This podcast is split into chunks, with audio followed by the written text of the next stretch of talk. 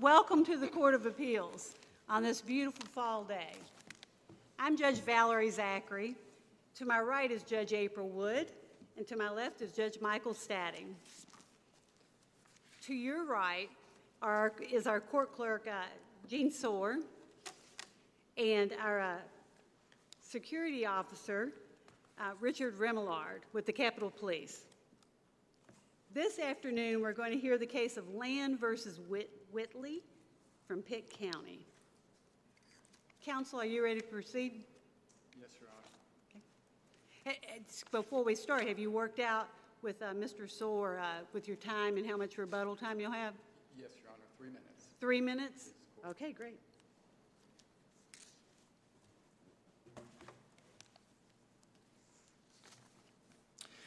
May it please the Court, I am Chris Smith on behalf of the appellants. If I may, please, I have four minutes of framing comments for the Court.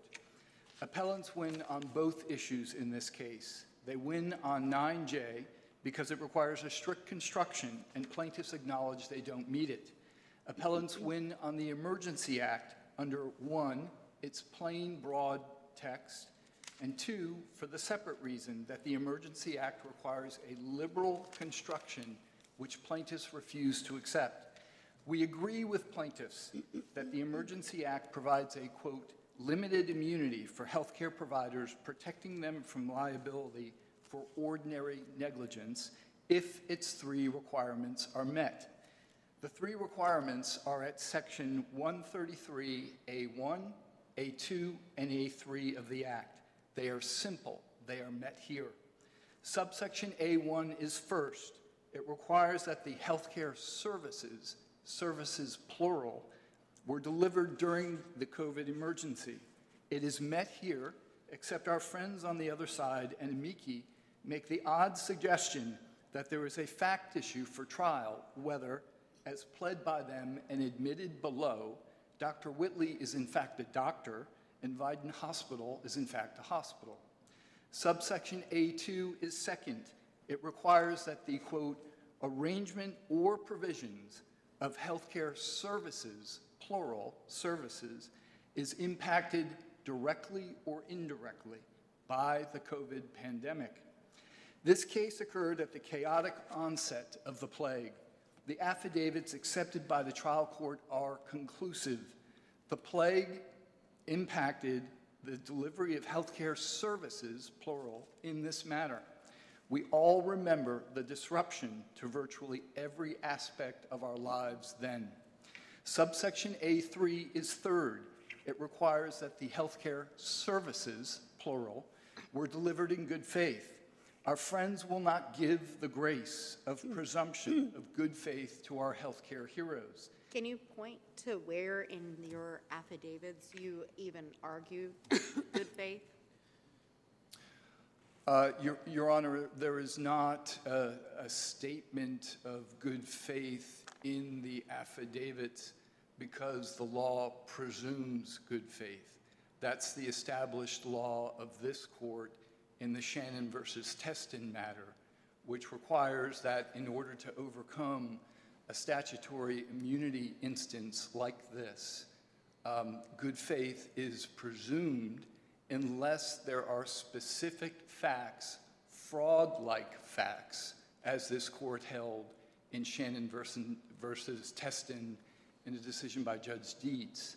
Fraud-like facts, actual pled facts in good faith to overcome the legal presumption of good faith.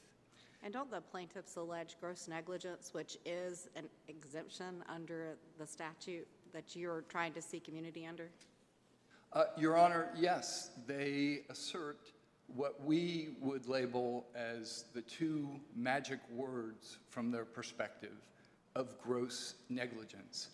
But, Your Honor, jumping ahead, if I may then, to address the issue of gross negligence and how essentially, if this court permits just the mere conclusory invocation of those two words appended to ordinary claims of negligence, we would then be vaporizing, and I don't use that verb lightly, we would be vaporizing the unanimous public policy of this state passed by the General Assembly, contrary to our friend's desire, which is to ask this court to rewrite the statute. Well, they use more words than just magic words of gross negligence. Don't they actually set forth what happened during the surgery and the post-op and the fact that the doctor didn't even perform a physical exam during the post-op, didn't touch the plaintiff during post-op when she was complaining about, you know, pain in her abdomen? I mean, don't they set forth things from which they could um, have a claim for gross negligence? No, Your Honor. There are certainly things said in the briefing, but if we go to the complaint, which is what before, what is before the court here, um, first, looking at record page 11, paragraph 59 is what I'll be directing the court to, record pages 11 and 12. Paragraph 59 begins, Dr. Whitley violated the duty she owed to Doris by, and then turning to record verse by, and then turning to record page 12, there is a list of a number of items from A through G in record, in paragraph 59 of the complaint. That is it, Your Honors. These. Well, I mean, didn't they also allege in, in paragraph 60 that the, that the failures and violations of the standard of care were negligent, careless, reckless, and grossly negligent? Yes, Your Honor, and I'll get exactly to that issue and why that is deficient under the law. Well, Because, Okay, if, please. if I may, Your Honor. Yes, you, please. The law from this court is quite clear on the high burden, high hurdle, and the burden to establish a claim for gross negligence. This court, in the Green case, which our friends on the other side do not engage with and do not even acknowledge the case, the Green case, which is the law of this court, says to establish, and this is the framing issue here for these two magic words. And again, remember, our friend's theory, just by invoking those two words and appending them to ordinary claims of negligence, and we'll go through those, doing that is enough to blow through the unanimous public policy of the state, entered at the time that it was. I- Isn't and- North Carolina a notice pleading state? Yes, and I'll address that as well, Your Honor, in going through the specific Uh, allegations of paragraph 59. First, to set the headwaters, the sort of intellectual, analytical headwaters of what must be in a complaint in order to, in good faith, with actual facts, allege gross negligence. And remember, the statute, the way it is structured at section 133, section 133, which provides the immunity in subsection A. Subsection B is where, Your Honors, questions about the gross negligence exception arise from. Gross negligence is an exception to the immunity conferred once it is conferred.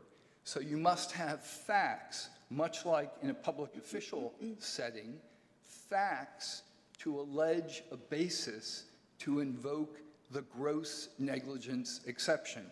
And to come back and answer Your Honor's questions directly, I said that the intellectual framework to look at this is this court's binding authority in the Green case.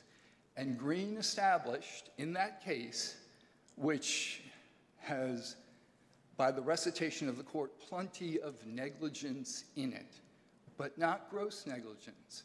And the reason there's no gross negligence is because to establish gross negligence, settled law requires that, quote, the act is done purposely and with knowledge that such act is a breach of duty to others. That is, a conscious disregard of the safety of others. So, in order to invoke subsection B and strip back the immunity conferred by subsection A, you must have facts pled in good faith that rise to that level. If you don't, you cannot, just by invoking the conclusory two word adj- adjective phrase, gross negligence, undo the unanimous public policy created over there. Turning to the So, does it, so what's the significance of sub G in the paragraph that you uh, had up before, where it says other acts? I believe it was G. I'm just ri- relying on my memory. It's, if we could have it up on the screen, you, you're correct, Your Honor. Um, So, looking at paragraph 59, A through G, noting G says, Your Honor, other negligence as may be determined through discovery. But the important point here, Your Honor, is if we look at A through G, they all talk merely about inadvertence, negligence, failing to safely, blah, blah, blah, failing to, blah, blah, blah. Nothing, nothing that rises to the level of conscious disregard of the safety of others. And we know that that's a high bar, and it's meant to be a high bar, and the General Assembly intended for it to be a high bar. So, Your Honor, to see the sort of intellectual dissonance between the complaint and the law, we look at A through G and we simply see failing this, failing that. And then we get in paragraph 60 the conclusory, vaporizing two word allegation that the above is grossly negligent. That simply is not enough under any standard.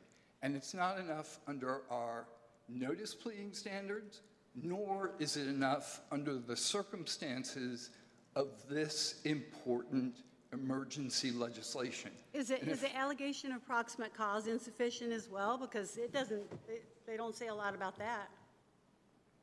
If you look in paragraph 61, I think, because my, my screen's gone blank. Um, the screen has gone off. There you go. When you touch it, it'll, Yeah. and, uh, let's see. Uh, y- y- I Your Hon- can't move it up, but if you go up maybe to six, 61? where is, it? no, it's 60. Acts and omissions constitute approximate cause of Doris's injuries, subsequent hospitalization, surgeries, and disabilities. Um, Uh, y- Your Honor, I, I appreciate the court's point. Um, uh, The ink is what it is on that, um, and it has its limitations.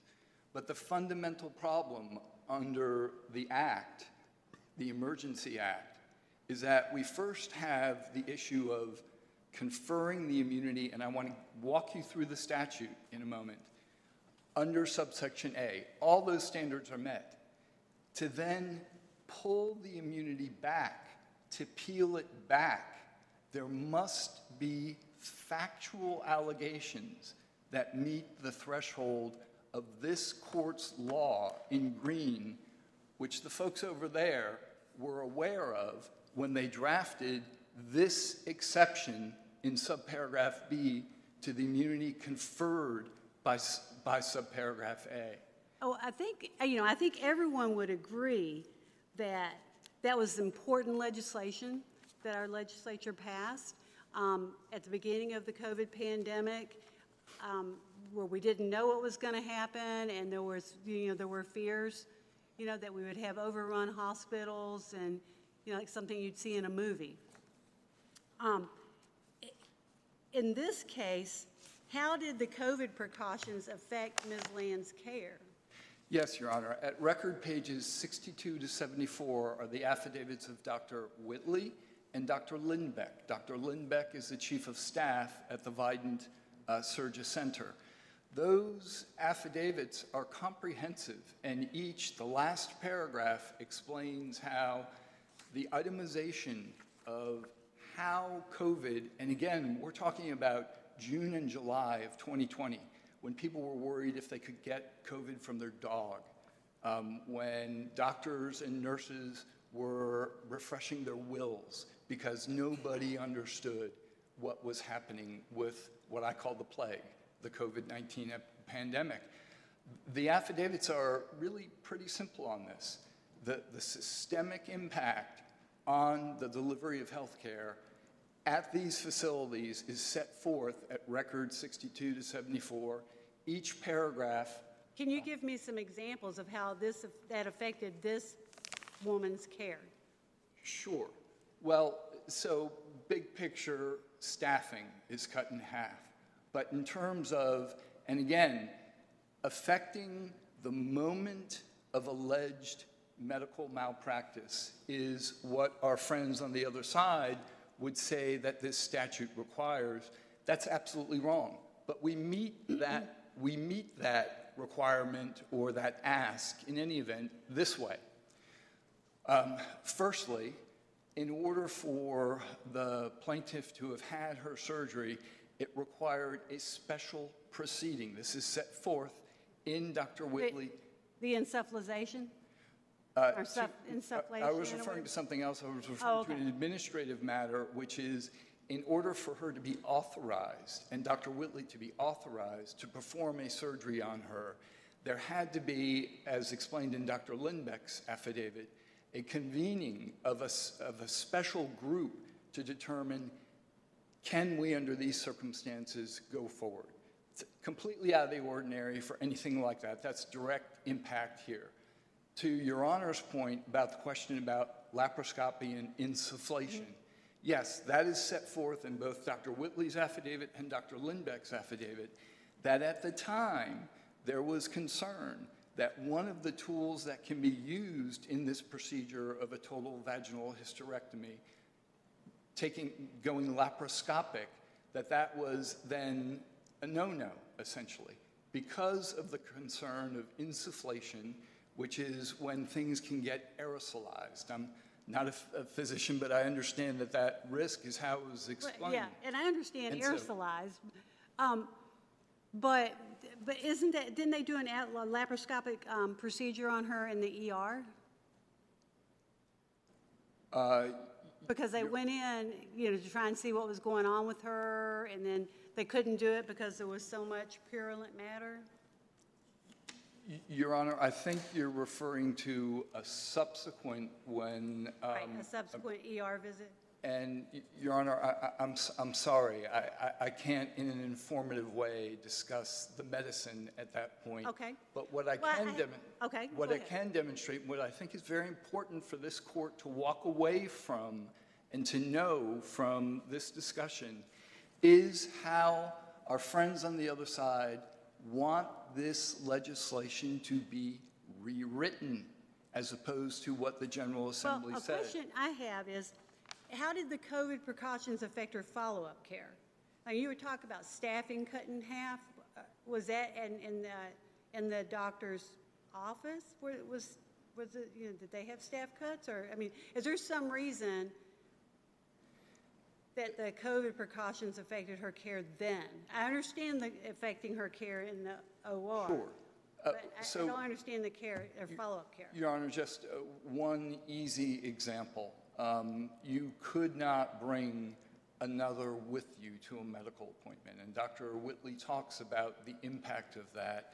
Patients came alone, and that affects and has impact on the quality of the interchange between the doctor and the patient, and that's documented in the record at 64 to So what happened 70. here, what happened here as a result of that? Uh, What happened here as a result of that is that she came alone. She came alone. There were uh, other examples, staffing reduced, masks. But, Your Honor, if I may, these are the questions that our friends want the court to ask and to be focused on. I would like the court to be focused on, if I may, the text of the statute and what the General Assembly actually did. But doesn't the text say where it's directly or indirectly affected by Precisely. I mean, and so I don't think, I don't think I'm trying to rewrite a statute here. I'm just asking questions that I think are, that are consonant with the statute. Yes, Your Honor. And directly or indirectly is one of the requirements of 133A2, and that is met readily, as demonstrated um, by the affidavits on file. Indirectly is not a long reach, and directly is something that is met here.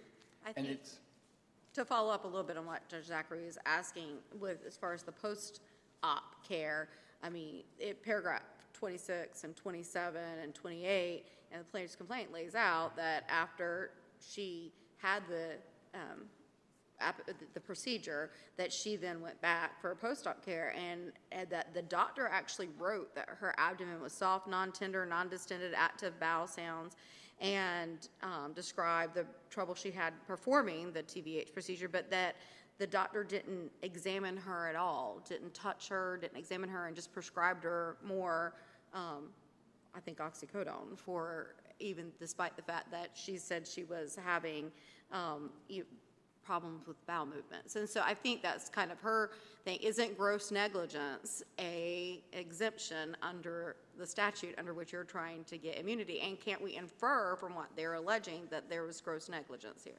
No, no, and no. Um, The, what Your Honor just referred to, just for purposes of this discussion, we could assume is inadvertence, is negligence. We can assume that for purposes of this discussion. But don't the, don't the that- records say something different? Excuse me, Your Honor? Don't the records say something different from what the plaintiff alleges happened in that follow-up visit?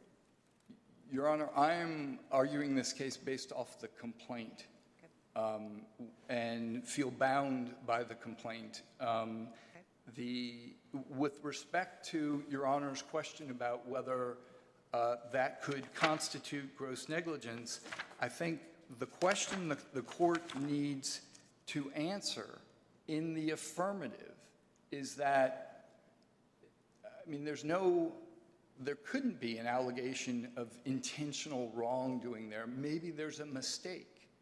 Um, But the bar for gross negligence is, as mentioned before, knowledge that such act is a breach of duty to others, a conscious disregard of the safety of others.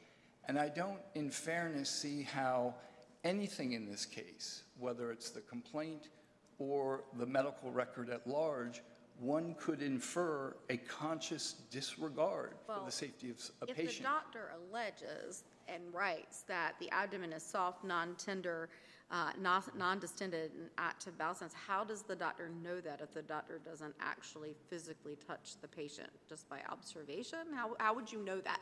I mean, it seems as though there is an allegation that the doctor wrote these things without actually verifying them. Because the plaintiff alleges the doctor didn't perform any physical exam, didn't even touch her. Uh, Your Honor, uh, so conflict between the allegations in the complaint and the medical record, We're just looking at just the complaint. In the complaint, it seems to allege that the doctor wrote something that wasn't true, is how you can infer that. And couldn't that be a conscious disregard? I, Your Honor, I don't see anything in this complaint, um, and respectfully, I, I, I don't, I don't see anything in the complaint from which one could infer a healthcare worker with a bad heart. Uh, And that's what we would have to be talking about in order for there to be sufficient factual allegations to peel back the immunity conferred by subsection A. And Which- I may. Which is like, what I'd like to get back to is the provision of healthcare services, in- whether they were impacted directly or indirectly by the COVID pandemic. And I, if you can just explain to me how this Ms. Land's follow-up care was affected by the COVID pandemic. Your Honor, uh, I I don't, I'm not able to go through the whole affidavit for Dr. Whitley or Dr. Lindbeck right now. Um, And there are a few points that I do think uh, I I would like to be sure to make with the court. But Dr. Whitley goes through the indirect, overwhelmingly indirect, as well as direct impact on this case. Does And she it- tell how they affected Ms. Land? she does, and at paragraph 22 of her affidavit, she writes, swears, "The challenges of COVID-19 and all of the steps and procedures described in this affidavit undertaken in response to COVID-19 impacted my and Greenville OBGYN's arrangement and provision of health care, including to Mrs. Land. Dr. Lindbeck, the chief of staff at Vidant, has a similar concluding paragraph after he goes through what he described were the systemic um, as well as the direct impact Well- on delivery of care. That seems like kind of a conclusory statement to me, and I'm wondering if there are any specific facts relating to how Ms. Land's care was, was affected. And, Your Honor, I, I would respectfully suggest to the court that those, that evidence, the actual facts, are included in the affidavits, and they're long, and um, uh, record pages 62 to 74, where that evidence is. And, Your Honors, if I may, please just make the, um, show to the court the attempt to rewrite the legislation, and in doing so, explain for the court how broad the policy decision made by our elected leaders representing 10.4 million North Carolinians and what they did unanimously. Again, we view this as fundamentally a separation of powers case, with our friends wanting you to rewrite the ink that the General Assembly drafted. Um, And if I may, Judge, first, showing the court at page, record page 145, at section 132.8, the definition of healthcare services. It's defined as, and you remember in my opening um, framing comments, I was referring to healthcare services. Treatment, clinical direction, supervision, management, or administrative or corporate service provided by a healthcare facility or a healthcare provider during the COVID-19 emergency declaration. That is language that my mother would describe as soup to nuts. It pulls in everything. That is the definition of healthcare services. That definition, Your Honors, importantly, is never engaged with by the plaintiffs. They pretend it doesn't exist. And you're into your rebuttal time. Yes, Your Honor, and just very briefly, um, uh, in- into my rebuttal time, um, noting the structure here at 133A and B. A, the immunity is conferred if the three predicate- predicates, one, two, and three, are satisfied. One, of course, we have healthcare providers here. Uh, Two, record pages 62 to 74, and the, it focuses on the arrangement or provision, delivery of healthcare services, not health care. That's all the, the plaintiffs talk about in their briefing, is health care. We're talking about the statutory definition of uh, the creation of the immunity and what's required to remove it. Three, that the healthcare facility, that the healthcare actors were acting in good faith, that the controlling law of this court is Shannon versus Testen. Um, And we've had uh, a good discussion about gross negligence. Thank you, Your Honors. I'll reserve the balance of my time. Thank you. You've been a good sport with a hot bench. Thank you.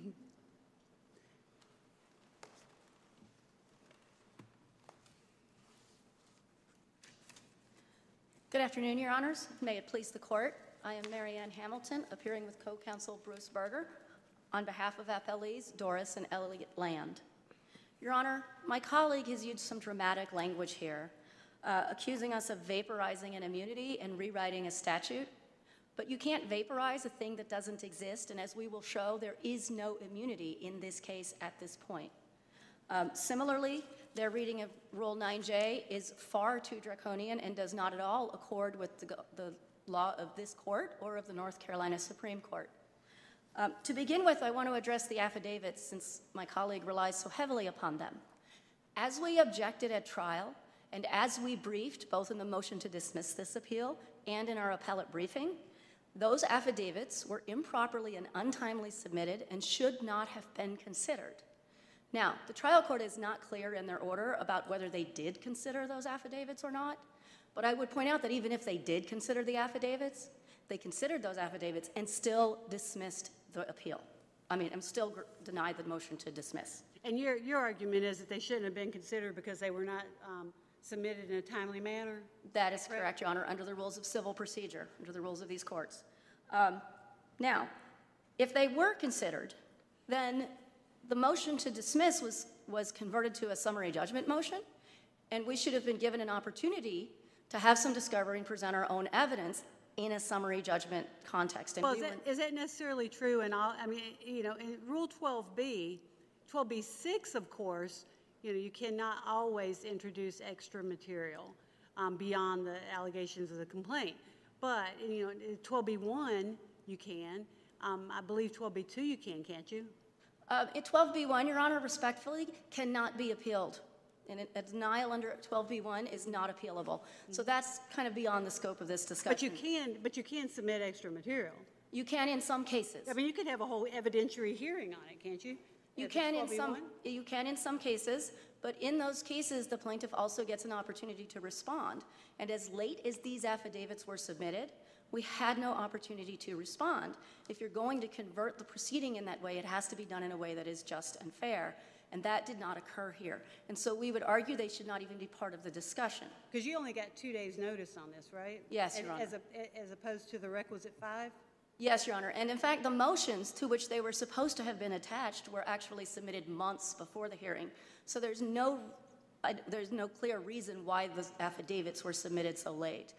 What, what facts do you allege s- uh, support your allegation that the doctor was grossly negligent? Uh, Your Honor, we would point actually to the same facts that you pointed out, and since we're on the gross negligence topic, let me also point out that there are two cases that could be called green that my colleague briefed that address gross negligence.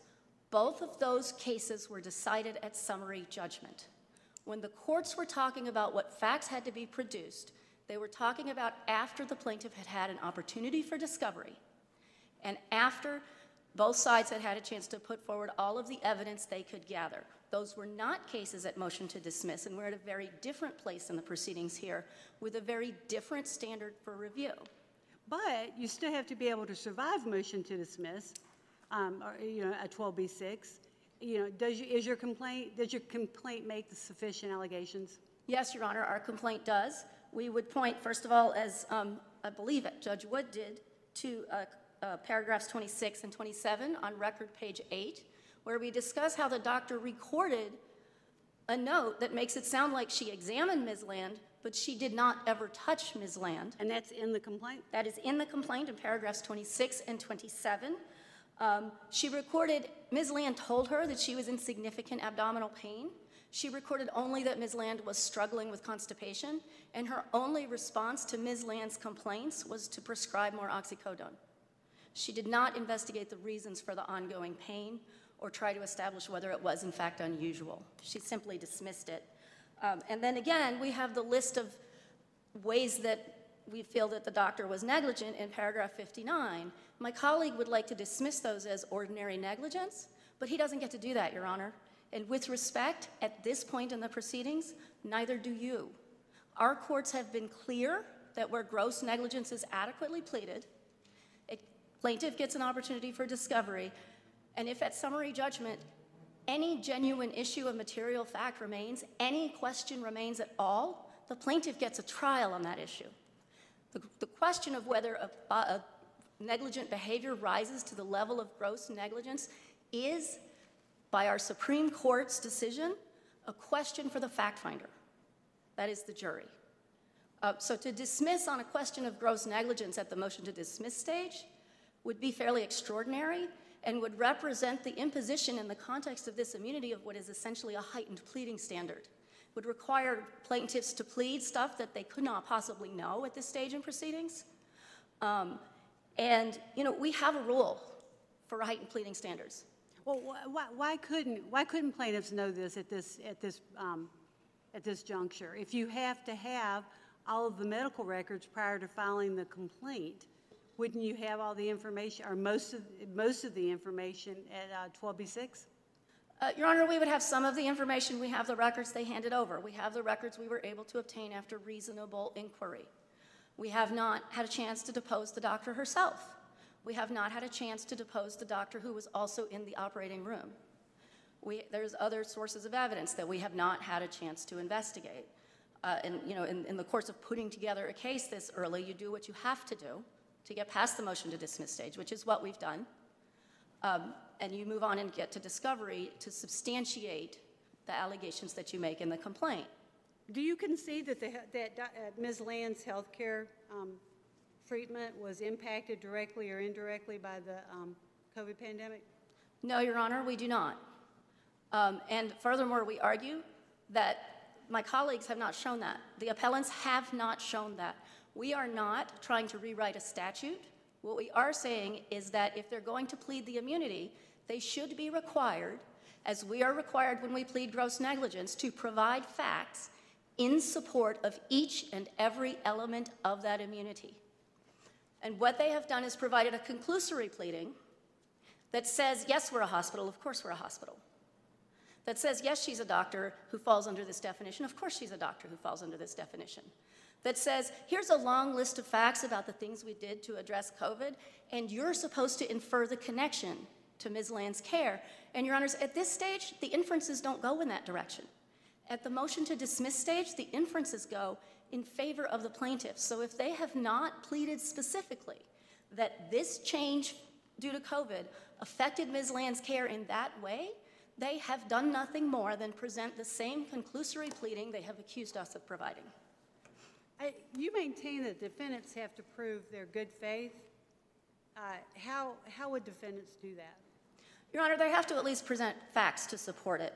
Um, the good faith question is one that was actually ironically raised by defendants. We did not plead bad faith, they raised it in the motion to dismiss. And then, of course, we responded, as we are required to do in our response to their motion to dismiss. Um, that said, this leads on to uh, the point that my colleague made about Shannon v. Testen. That case, we argue, is not really apropos of the issues in this case for a number of reasons. Um, first of all, not only did uh, Mr. Shannon not specifically allege bad faith, he didn't allege much at all, and some of the things he alleged actually admitted good faith. At the motion to dismiss stage, this is one of those instances where the complaint itself reveals facts that defeat the claim. The other chain, difference between Shannon v. Testen and this case is that the statute itself is differently structured. In that statute, uh, the statute, that statute is worded in such a way that the good faith is presumed. And that is how this court read it, that this good faith was presumed. But in the, the COVID, the COVID statute, the good faith is an element of the claim. It's in the list given the same status as the other elements. And that suggests that it is not something that this court should presume, but that the other side should have to present some kind of credible evidence, at least, I would say, of the absence of bad faith. Um, and then that gets into an argument about the definition of bad faith, and we would agree with Your Honor's comment that gross negligence approaches bad faith.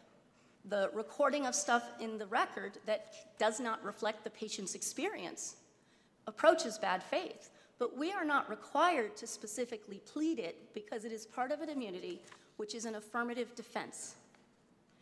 And plaintiffs are not required to plead around an anticipated affirmative defense. In fact, Vernon v. Crist, a 1977 North Carolina Supreme Court case, advises plaintiffs not to do that. It says the better pleading practice is not to anticipate the, an- the affirmative defense. So if you require us to plead in anticipation of immunity, you're also requiring us to plead in anticipation of contrib, for instance. Um, and, and so we feel that Shannon v. Testen actually is not the ruling law in this case. Because the, If the defendants can't show that they have immunity under this statute, are they entitled, to- I mean, is that a substantial right entitling them to um, appellate review of an interlocutory order? No, Your Honor, there, if the immunity has not attached, and if they have not shown, um, the law of this court shows, if they have not shown that they satisfy every element, the immunity has not attached. It does not exist. And if the immunity does not exist, this appeal must be dismissed because it is an interlocutory appeal that is not ripe for review because there is no substantial right at issue. I would point, Your Honors, to Stahl v. Bowden, a case from 2020 at the summary judgment point. So this court sent a case with an immunity argument to trial because the elements had not been appropriately proved. Um, Similarly, Snyder v. Learning Services, a 2018 case, again, summary judgment. The case went to trial. All we're asking for is discovery. Um, Wallace v. Jarvis, a 1995 case, again, summary judgment. The case went to trial because this court found that the defendant had not satisfied all the elements of immunity, and therefore the interlocutory appeal was not appropriate. Eh, eh, Do you, do you think that it would be more fair to all the parties to have this matter come, be addressed again at summary judgment when the defendants had have, had, have, have had an opportunity to show that the, they meet all the elements of this, uh, the COVID immunity statute? Absolutely, Your Honor, because then we also get an opportunity to gather our evidence and examine our evidence, and it's a fair fight at that point. How do you respond to defendants' contention that the immunity is a fiction um, if the defendants have to engage in discovery um, and and go through a trial? Your Honor, I would echo my colleagues from a different point of view, and that is you have to look at the statute. Um, If you look at the operative language of the statute, it specifically provides an immunity from civil liability. And that immunity is provided only if all three of those elements are met. And the phrase immunity from civil liability is used twice in the course of the statute. And in, in this context, I would remind you that there are a lot of statutory, canons of statutory construction at stake here. We are not trying to rewrite anything. We're trying to ask the, the defendant to show that they actually satisfy all three elements. And to read the statute any other way would fly in the face of a number of statutory, canons of statutory construction, including the one that this court is to assume that the General Assembly knew what they were doing and picked the words with care, the one that says that every word should be given effect, and therefore immunity from civil liability should be given its real plain meaning, which is immunity from liability, not immunity from suit.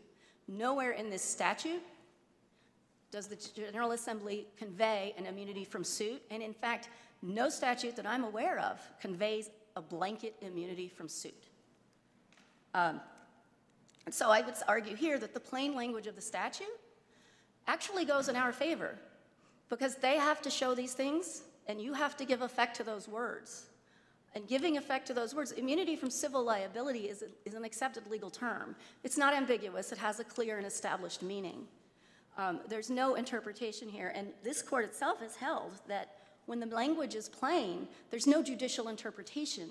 And specifically, that the court, um, that the, sorry, in C2 Investments, a 2021 case, this court held that we interpret statutes as they are written.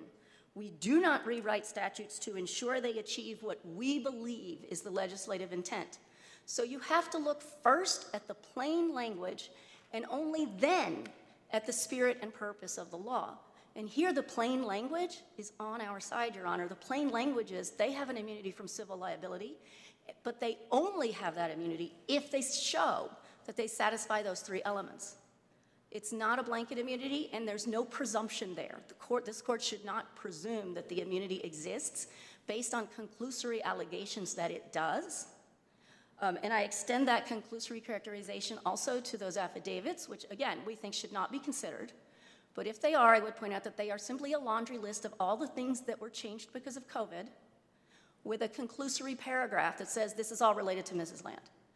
Um, there are no direct connections drawn in those affidavits between the care, between Mrs. Land's care specifically, and specifically the negligent care in the operating room and after, and the changes due to COVID in either the institution or in Dr. Land, Dr. Whitley's practice. Um, and it, So they're asking you, again, I would repeat, Your Honor, to make an inference. And at this stage, at the motion to dismiss stage, those inferences should run in our favor, not theirs.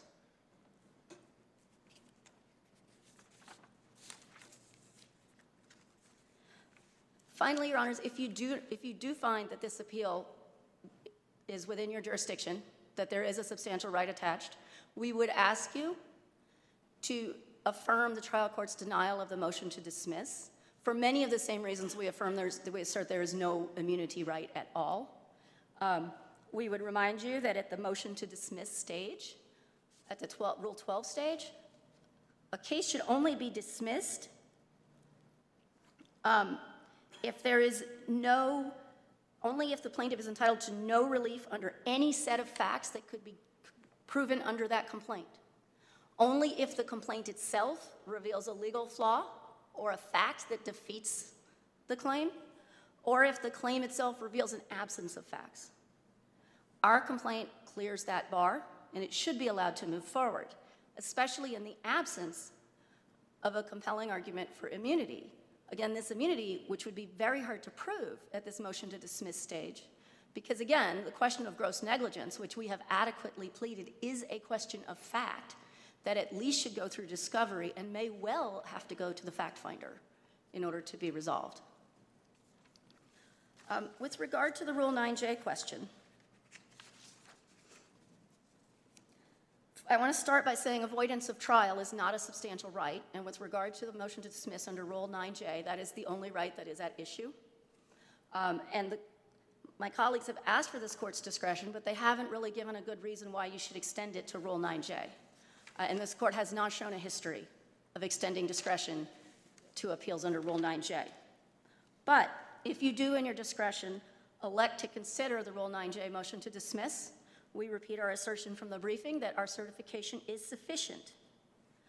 Rule 9J requires that any complaint alleging medical malpractice by a healthcare provider shall be dismissed unless the pleading specifically asserts that the medical care and all medical records pertaining to the alleged negligence that are available to the plaintiff after reasonable inquiry have been reviewed by a person who is reasonably expected to qualify as an expert witness under Rule 702 of the Rules of Evidence and who is willing to testify that the medical care did not comply with the applicable standard of care. At this juncture, I'd like to remind your honors that the rules of civil procedure in this state are statutory. They are included in the North Carolina General Statutes, and they are subject to the same canons of statutory construction as any other statute. Um, my client's uh, plaintiff certification uh, which is included on uh, paragraph 76 of the complaint, which is a long paragraph. The certification is only part of it. It's on record page 15. Plaintiff states that at least one medical health provider who plaintiff reasonably believes will qualify as expert witnesses under Rule 702 of the North Carolina Rules of Evidence, reviewed all of the allegations of negligence related to medical care that is described in this complaint, and all of the medical records pertaining to the alleged negligence that are available to plaintiff after a reasonable inquiry. These, this expert is, or these experts are, willing to testify that the medical care complained of did not comply with the applicable standard of care as it then existed in the same or similar communities. That, Your Honor, meets the bar of Rule 9J, which requires that we certify that an expert reviewed the medical care and reviewed the medical records, and no more. No court, no case in this court or the North Carolina Supreme Court has required more. In fact, the North Carolina Supreme Court has gone the other direction. Uh, in Vaughan v. Mashburn in 2017, at the motion to dismiss stage, the North Carolina Supreme Court declined to dismiss a case under Rule 9J, saying that the complaint was, quote, consistent with the letter and spirit of the rule, and that omission of 9J on a, quote, purely technical pleading error would not satisfy the interests of justice. That is the most recent Supreme Court precedent, and that is the rule that Your Honors should consider at this point. Um, the cases that my colleague offered for consideration in briefing are mostly inapposite to, to what is going on in this case. Um, first of all, all but one of them predates Vaughan v. Mashburn, which set a standard. Um, several of them have to do with procedural issues that are not at issue here about when the the expert certification had to be provided when the expert had to review the case in, re- in relation to the statute of limitations, things of that nature that are not at issue here. And the comments about what should be in the language of the certification in those cases are dicta. They are not precedent, they should not rule. Um, And in fact, one of them is just advice, and it's good advice. A plaintiff can avoid this result by using the statutory language. That's good advice, it's not a holding, it's not a judgment. Um, In Alston v. Hueske, which was con- concerned with wording, uh, that case, they actually broke the certification into two paragraphs, which made unclear whether it actually satisfied the spirit and the requirements of Rule 9J, because it wasn't clear that the same person reviewed both the medical care and the medical records, or that both of those people, assuming there were two, would qualify as an expert and would testify. Um, Fairfield v. Wake Med was about the language, it was about one word. But that word, Your Honors, was significant to the meaning and significant to the requirements of 9J. And what Fairfield certified was that certain records were reviewed, which does not rise to the core requirement of 9J, which is that all records be reviewed. So there's nothing in the, in the, ca- in the case law that suggests the kind of draconian technical interpretation that my colleague would like you to adopt. And I would point you to In re Robinson, the North Carolina Court of Appeals case from 2005, where a statute is clear and unambiguous, the court must give the statute its plain and definite meaning and are without power to interpolate or superimpose provisions and limitations not contained therein. Nothing in Rule 9J requires a plaintiff to specifically and, and exactly copy the language of the statute, and this court should not impose an additional requirement.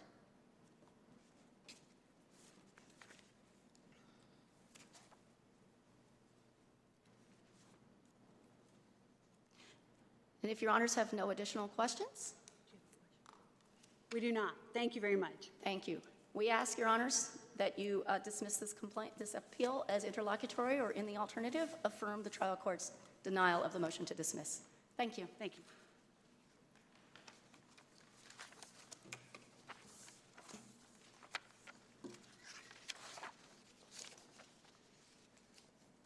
Thank you, Your Honors. Uh, If you would please indulge me as I speak quickly now, Well, I, I'm really sorry, but I have a couple questions. please. Um, First of all, do the allegations of the complaint show that the defendants have met the um, requirements of statutory immunity?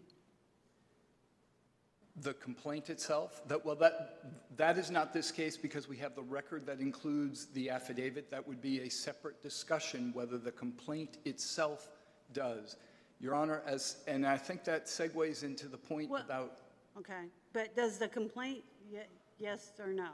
that is not this case, Your Honor, and I, I, I would, and I, I won't, I can't give the court a definitive answer on that because that's not what I've been focused on, but I would suggest to the court that this goes back to the question, do you concede that the care here was directly or impacted by COVID? I think the answer to that has to be yes. It's kind of like asking, is the sky blue? How does that And have if- to be yes? It's supposed to be this particular individual, this patient, how this patient was affected. So how, just because COVID existed, we presume that every patient was But- affected? But, Your Honor, what, what, the, the challenge here with this legislation, I suggest for the court, is this is new. This is big and this is new. This is not how we do things. So are you, And we, what my question is, are you asking us to presume that any patient who walks into any hospital during the COVID pandemic was affected? Or or doctors? Or doctors? n- no, Your Honor, that, that is not this case. I think it's an interesting question, and I do think it is along the lines of the sky, is the sky blue or not, given the time that we're talking about.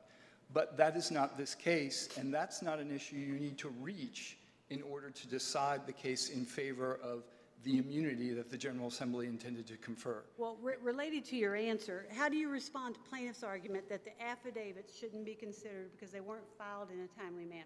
Your Honor, that, that is um, just, uh, so firstly, there's never been any argument about prejudice. Secondly, the notion that these affidavits were provided two days before the hearing is fundamentally incorrect.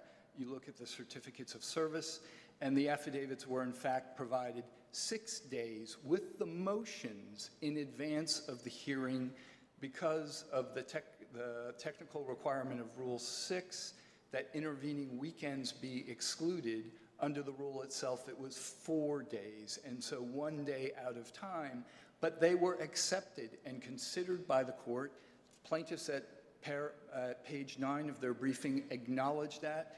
The order at record page 191 expresses that clearly, that it, the affidavits were considered. Um, Your Honor, and that, that is an issue of discretion for the trial court, and the trial court exercised its discretion as it did, and we are here. Um, Your Honor, I would just underscore that this is new, and courts don't do new. And they, I understand that. That's not the way courts operate. They do new, and they decided what was necessary in this moment. And, Your Honor, to the question about paragraphs 26 and 27 of the complaint and whether they can constitute gross negligence, as Your Honor noted, this is a, medical malpractice case. They had the medical records. And this is what we get. We get paragraphs 26 and 27, which at most are inadvertence, medical negligence, nothing like what this court requires to establish entitlement to the relief under gross negligence. Well, Okay, you're- isn't gross negligence something that should be decided after all of the evidence is considered, like at summary judgment, not at a motion to dismiss? Because wouldn't it require a heightened level of pleading? Your Honor, not in this instance, and that would be inconsistent with this court's law. The gross negligence in the immunity setting is something that must be pled with real facts, just like in the public official setting. You must plead with real facts in order to peel away the immunity provided. And one final point on Shannon versus Testen, I'm just baffled and scratching my head as to how there can be the assertion that Shannon versus Testen doesn't control here on the issue of good faith. The statute um, says at subparagraph A3, providing healthcare services in good faith. The statute at question, which Judge Dietz issued the decision in Shannon versus Testen on, uh, 90-21.22, subparagraph F, there's immunity where activities conducted in good faith. You are over three minutes into, over your time. Thank you, Your Honor. Thank you very much. That- That concludes oral argument in this matter. I want to, I want to thank counsel both for uh, uh, your, uh, you were both very good sports, and you had excellent arguments. Thank you.